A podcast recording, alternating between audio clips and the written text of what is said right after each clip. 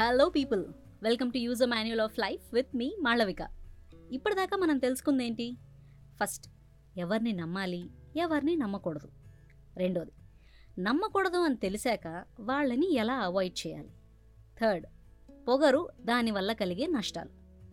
ఇప్పుడు మనం తెలుసుకోబోయేది లైఫ్లో ఒక ప్రాబ్లం వస్తే ఎలా డీల్ చేయాలి అని. లైఫ్లో ప్రాబ్లమ్స్ ఉంటాయి. వాటిని డీల్ చేయటం సాల్వ్ చేయటం ఈజ్ అ లైఫ్ సైకిల్ అనమాట కానీ ప్రజెంట్ ట్రెండ్లో ప్రతి చిన్న విషయాన్ని ఒక ప్రాబ్లం లాగా తీసుకుంటున్నారు. కావలసిన ఫోన్ పేరెంట్స్ ఇవ్వలేదని లవర్ ఒప్పుకోలేదని అప్రైజల్లో కావలసిన నంబర్ రాలేదని ఇలాంటివి ఎన్నెన్నో. నేను మీకు ఒక ఎంప్లాయీ స్టోరీ చెప్తా. దాని తర్వాత అప్రైజల్ ప్రమోషన్ అన్నింటి గురించి మాట్లాడుకుందాం. దేవ్ ఒక ఎంఎన్సీలో జాయిన్ అయ్యాడు. సూపర్ పర్ఫార్మర్ అసలు. చాలా అంటే చాలా తక్కువ టైంలో అంటే త్రీ ఇయర్స్లోనే లీడ్ స్టేజ్ నుంచి నెక్స్ట్ టు వీపీ స్థాయికి వచ్చేశాడు. వైస్ ప్రెసిడెంట్ అండోయ్ విచిత్రం ఏంటంటే there is nobody in the office who don't like Dev అందరికీ దేవ్ అంటే ఇష్టం. దేవ్ కూడా అందరినీ చాలా బాగా ట్రీట్ చేస్తాడు. దేవ్కి అలాట్ చేసిన వర్క్ అంటే ఇట్ ఈస్ డన్ అని ఆఫీస్లో అందరూ నమ్ముతారు. ఈసారి ప్రమోషన్స్లో కొత్త vice president of the company దేవే అని అందరూ ఫిక్స్ అయిపోయారు. కట్ చేస్తే నెక్స్ట్ డే మార్నింగ్ దేవ్ని కాన్ఫరెన్స్ రూమ్లోకి పిలిచి he is asked to resign మీరు నమ్మరు with a smile Dev accepted it resign చేసి ఆఫీస్ నుంచి బయటకు వెళ్ళిపోతాడు. అందరూ షాక్లో ఉన్నారు. షాక్లో నుంచి బయటకు వచ్చిన వాళ్ళు చాలా ఫీల్ అయ్యారు. కానీ దేవ్ మటుకు వితౌట్ ఎనీ కంప్లైంట్ వెళ్ళిపోయారు. అసలు విషయం ఏంటంటే ఆ కంపెనీ సీఈఓ వాళ్ళ అబ్బాయి Bharat wants to be the new vice president CEO Das garu ఈ విషయం దేవ్కి చెప్పి చాలా బాధపడతాడు. జెన్యున్గా సీఈఓకి కూడా దేవ్నే వైస్ ప్రెసిడెంట్ చేయాలనుంది. సిచ్యువేషన్ హెల్ప్లెస్నెస్ అయిపోవడం వల్ల ఏం చేయాలో తెలియక భరత్కి ఇవ్వాల్సి వస్తోంది దేవ్ అంతా విని ఒక చిన్న నవ్వు నవ్వి సార్ నేను వైస్ ప్రెసిడెంట్ అవ్వలేదు అనే విషయానికి నేను బాధపడట్లేదు సార్.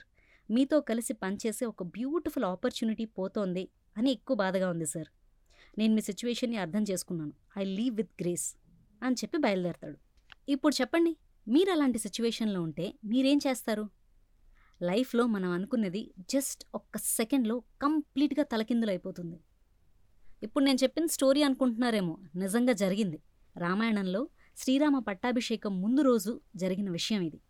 శ్రీరాముడు కాబోయే మహారాజు అని రాజ్యమంతా చాటింపు వేయించి పట్టాభిషేకానికి కావలసిన సంభారాలన్నీ తెప్పించి first thing in the morning is coronation అనుకున్నారు అందరూ ఆ నైట్ అంతఃపురంలో కైకేయీదేవి దశరథ మహారాజుని ఒక మాట ఇమ్మని అడుగుతుంది.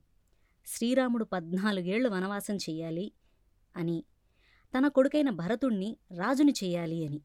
దశరథుడు ఎందుకు ఒప్పుకున్నాడు? అన్నయ్యగా దశరథుడు అంతకు ముందు కైకేయికి ఒక వరం ఇచ్చుంటాడు. ఆ వరము ఇన్ ద ప్రామిస్ ఈవిడ ఈరోజు అడుగుతోంది. రాముణ్ణి రాజుని చేస్తే మాట పోతుంది. రాజుని చేయకపోతే ప్రాణమే పోతుంది. ఏం చేయాలో తెలియని స్థితిలో శ్రీరాముణ్ణి తన వద్దకి రమ్మని పిలుస్తారు దశరథ మహారాజు. శ్రీరాముడు వెళ్ళి దశరథుడు జరిగిందంతా చెప్తాడు. దానికి శ్రీరాముడు తనకు పట్టాభిషేకం కన్నా తండ్రి మాట ముఖ్యం అని చెప్పి వనవాసానికి రెడీ అయిపోతాడు. ఇది తెలిసి లక్ష్మణుడు కోపంతో దశరథ మహారాజు మీద దండెత్తుదామంటాడు దానికి శ్రీరాముడు లక్ష్మణ రాజ్యం ఇస్తా అన్నప్పుడు నాన్న ఇవ్వను అనగానే శత్రువు అయిపోయాడా? నాకు నాన్నగారి మాటే ముఖ్యం. మనం రేపు పొద్దున్నే బయలుదేరుతున్నాం అని సీతతో కలిసి వనవాసానికి వెళ్ళిపోయారు.